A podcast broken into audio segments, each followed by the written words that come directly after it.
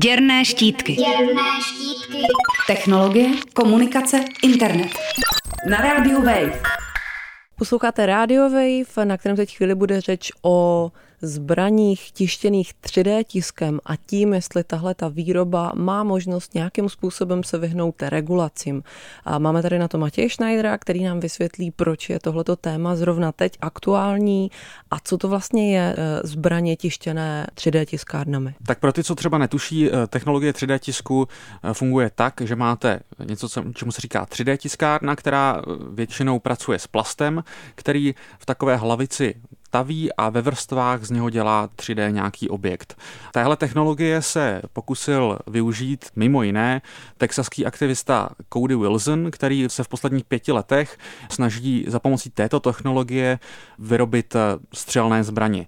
Jeho motivace pro tohle je, že samozřejmě ve Spojených státech se v posledních dekádách hodně řeší, jestli střelné zbraně regulovat více nebo méně a jestli nejsou příliš dostupné. A on se téhle debatě snaží vyhnout tím, že by si každý mohl vytisknout na 3D tiskárně vlastní zbraň. Jeho první plán víceméně akorát obešel stávající regulace a Cody Wilson vytisknul hlavní součást nechvalně proslulé pušky AR-15. Ta jediná součást, kterou on vytiskl, je jediná regulovaná zákonem a když ji kupujete, tak se to musí hlásit přes federální vládu. Tím, že on ji vytisknul, tak se tohle obejde a můžete si tu zbraň postavit, aniž by se to takřka kdokoliv dozvěděl. A zároveň se pokusil vytvořit zbraň, která je čistě vytištěná, protože ta jeho verze pušky AR-15 počítá i s kovovými součástkami. Nicméně on vytvořil zbraň, která se říká Liberator, která je čistě vytištěná v 3D tiskárně. Je sice pouze na jeden náboj, ale vlastně o tom, že si ji doma vytisknete na 3D tiskárně, se nikdo nemusí dozvědět. On se tady tomuhle tomu aktivismu věnuje už léta. Proč se o tom bavíme vlastně zrovna teď? On ty, ty plány na tu svoji zbraň, kterou si každý může vytisknout doma, vypustil na internet někdy v roce 2013, ale v zápětí se dostal do rozepře s americkou vládou, která se samozřejmě nelíbilo.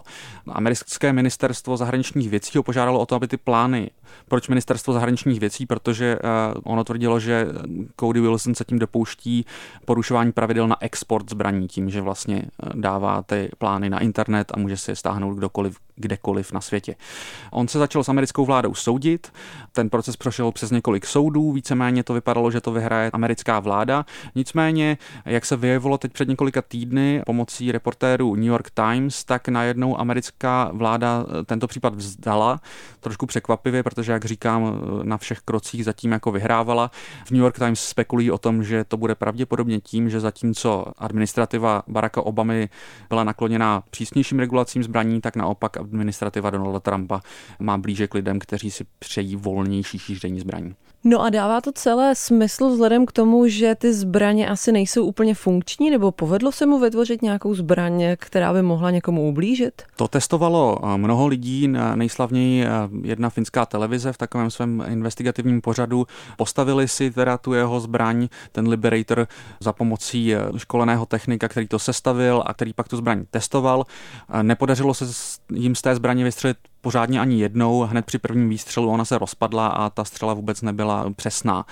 Další věc je samozřejmě ty varianty, kdy teda není celá ta zbraň vytištěná na 3D tiskárně, jak je to s tou puškou AR-15. I tam je to trošku problematické. Lidi, co to zkoušeli, říkají, že ta součástka se velice rychle opotřebovává, protože samozřejmě ten plast není úplně stavený na to, aby vystál ty velké tlaky, které jsou spojené se střelbou. Něco jiného, když podobné zbraně vytisknete na dražších tiskárnách, které umí tisknout z kovu. Ty jsou ale v současnosti tak drahé, že v podstatě je nepředstavitelné, že by si je pořídil i poměrně uh, bohatý gang. Tím se dostávám k tomu, že vlastně uh, v současnosti, i když tohle se řeší už nějakých pět let, uh, nejsou žádné záznamy o tom, že by kdokoliv provedl jakýkoliv ozbrojený zločin s 3D vytištěnou zbraní. Takže to gesto je víceméně u toho Cody Wilsona také víc symbolické. Samozřejmě otázka, kam se bude dál ta technologie vyvíjet. Říká Matěj Schneider na rádiu Wave. Jestli vás zajímá víc, můžete se najít už brzy na našem webu.